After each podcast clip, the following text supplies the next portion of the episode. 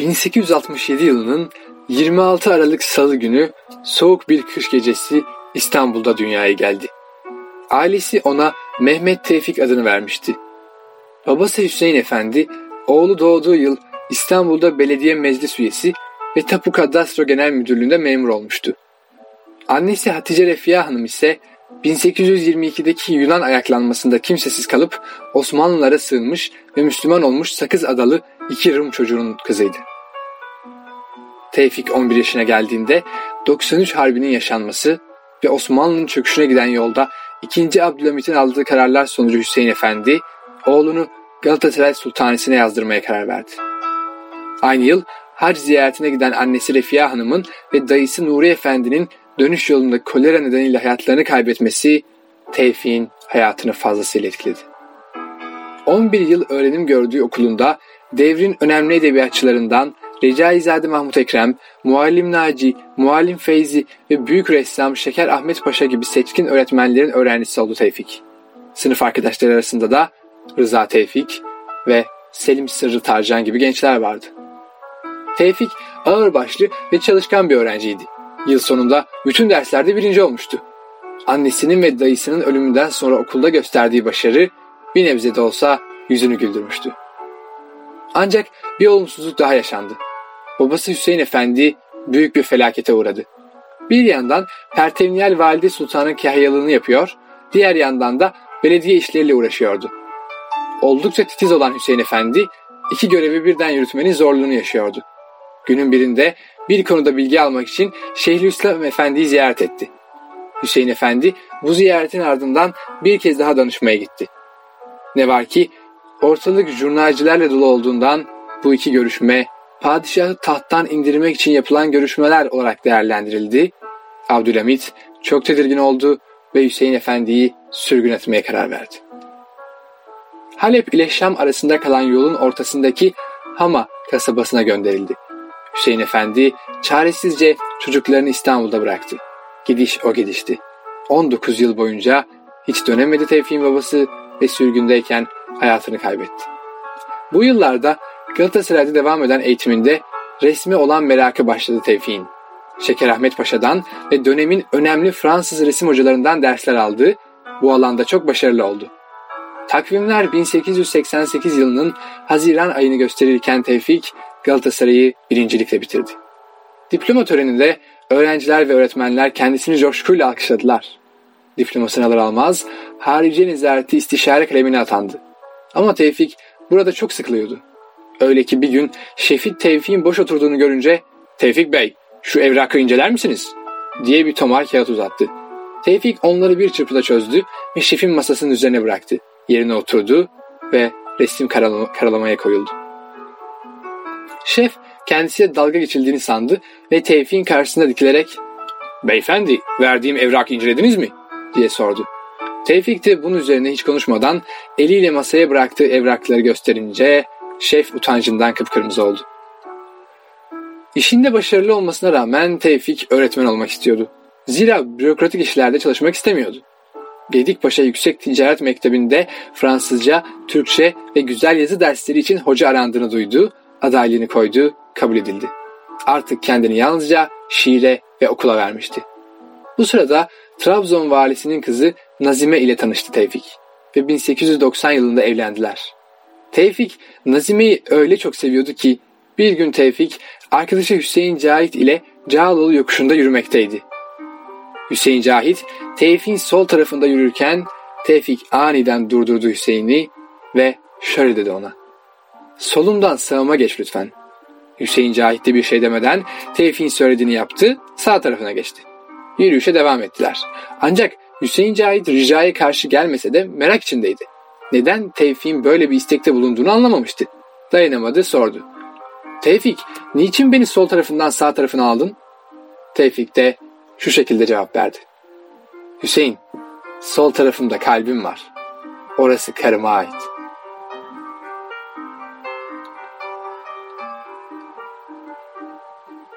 Tevfik Mirsat ve Malumat gazetelerinde yazmaya başladı. Ancak bu gazetelerin ömrü uzun sürmedi.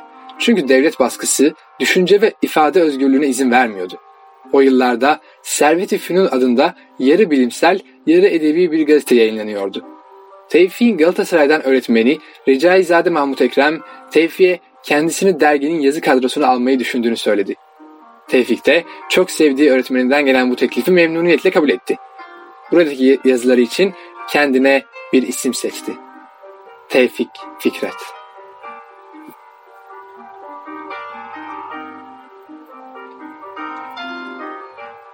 Böylece Türk edebiyatında yeni bir yıldız parlamış oldu. Her şey yolunda ilerliyordu.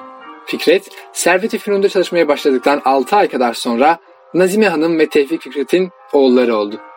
Haluk adını verdikleri çocuk, Fikret'in yaşamına yepyeni bir renk kazandırdı. Haluk, babasının birçok şiirine esin kaynağı oldu. Ayrıca Türk Edebiyatı'ndaki ilk çocuk şiir kitabı Şermin'i yazdı Fikret. Servet-i Fünun'daki çalışmalarına devam eden Tevfik ve arkadaşları zorluklarla da karşılaşıyordu maalesef. Abdülhamit döneminde yazarların üzerindeki baskılar, sürgünler, tutuklamalar halkta bir bunalım yaratıyordu. Bu arada Tevfik Fikret, Robert Koleji'nde Türkçe dersleri vermeye başlamıştı.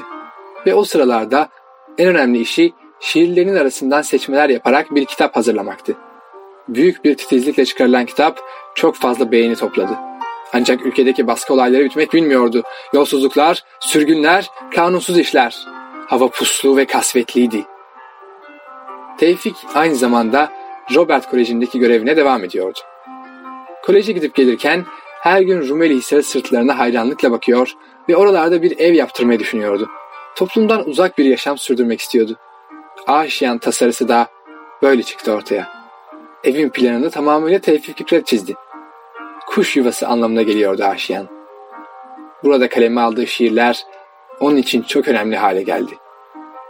Tarihi kadim şiiri bunlardan en önemlisiydi belki de. Bu şiir inanılmaz bir etki yarattı. Zulüme baş kaldırıydı adeta. Öyle ki ilerleyen yıllarda Mustafa Kemal Atatürk bu şiir için şöyle dedi. Tevfik Fikret'in tarihi kadimi yok mu? İşte o dünyada yapılması gereken bütün devrimlerin kaynağıdır.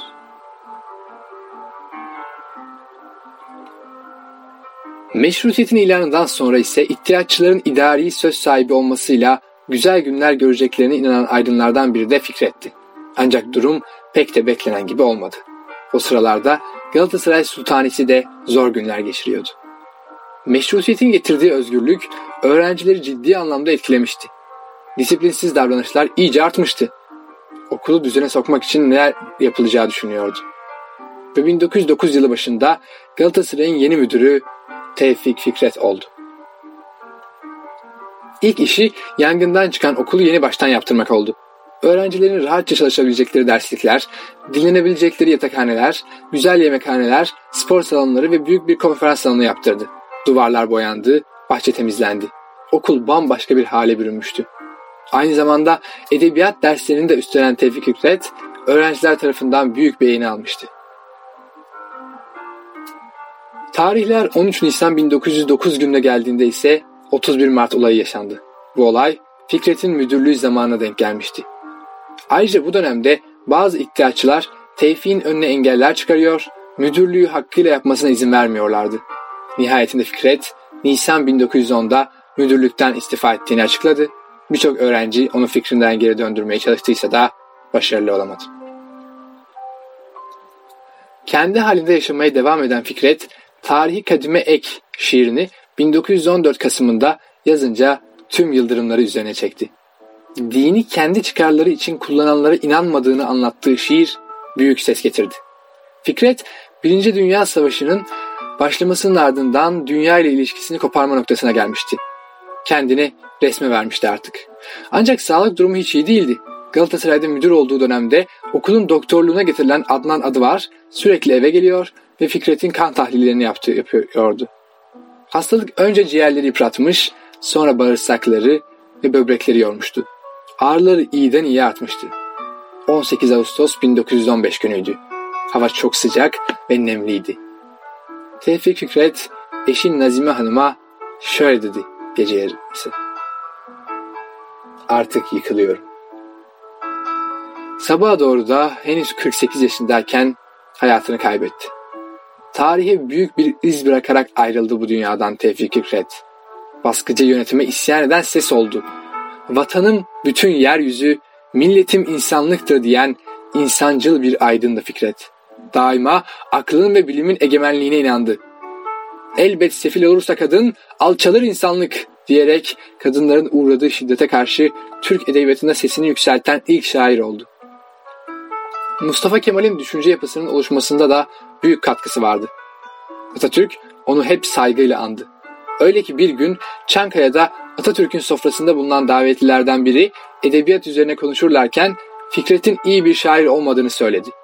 Bunun üzerine Mustafa Kemal şöyle karşılık verdi. Anlamadım. Ne dediniz? Fikret büyük şair değil miydi? Fikret karanlıklar içinde bir ışık görüp halkı o ışığa doğru götürmeye çalışırken siz nerelerdeydiniz? Niçin içinizden kimse onun gibi feryat etmedi? Ben Fikret'e erişemedim. Onun sohbetlerinden yararlanamadım. Bundandır ki kendimi bedbaht sayarım. Fakat onun bütün eserlerini okudum. Birçoğu da ezberimdedir. O hem büyük şair hem de büyük insandır. Efendiler, zaten parmakla gösterilecek kadar az olan büyük adamlarımızı küçültmeye kalkışmayalım.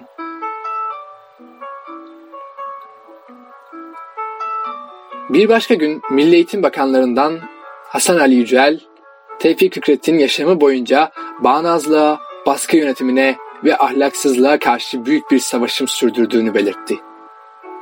Vehbi Tanfer ise Fikret için şunları söyledi. Tevfik Fikret kimdir diye bir soru sorulsa bu soruya verilebilecek en gerçekçi cevap şu olur. Türk İnkılabı denilen köklü değişimin tarihsel kökenleri içinde düşünce alanındaki en büyük temel taşlarından birisidir. Ve Tevfik Fikret'in Ferda şiirinin son dizilerine kulak verelim şimdi de. Yükselmeli, göklere değmeli alnın. Ama ne kadar yukarılara çıksa gene doymaz insan denen kuş. Bugün artık durmak yok.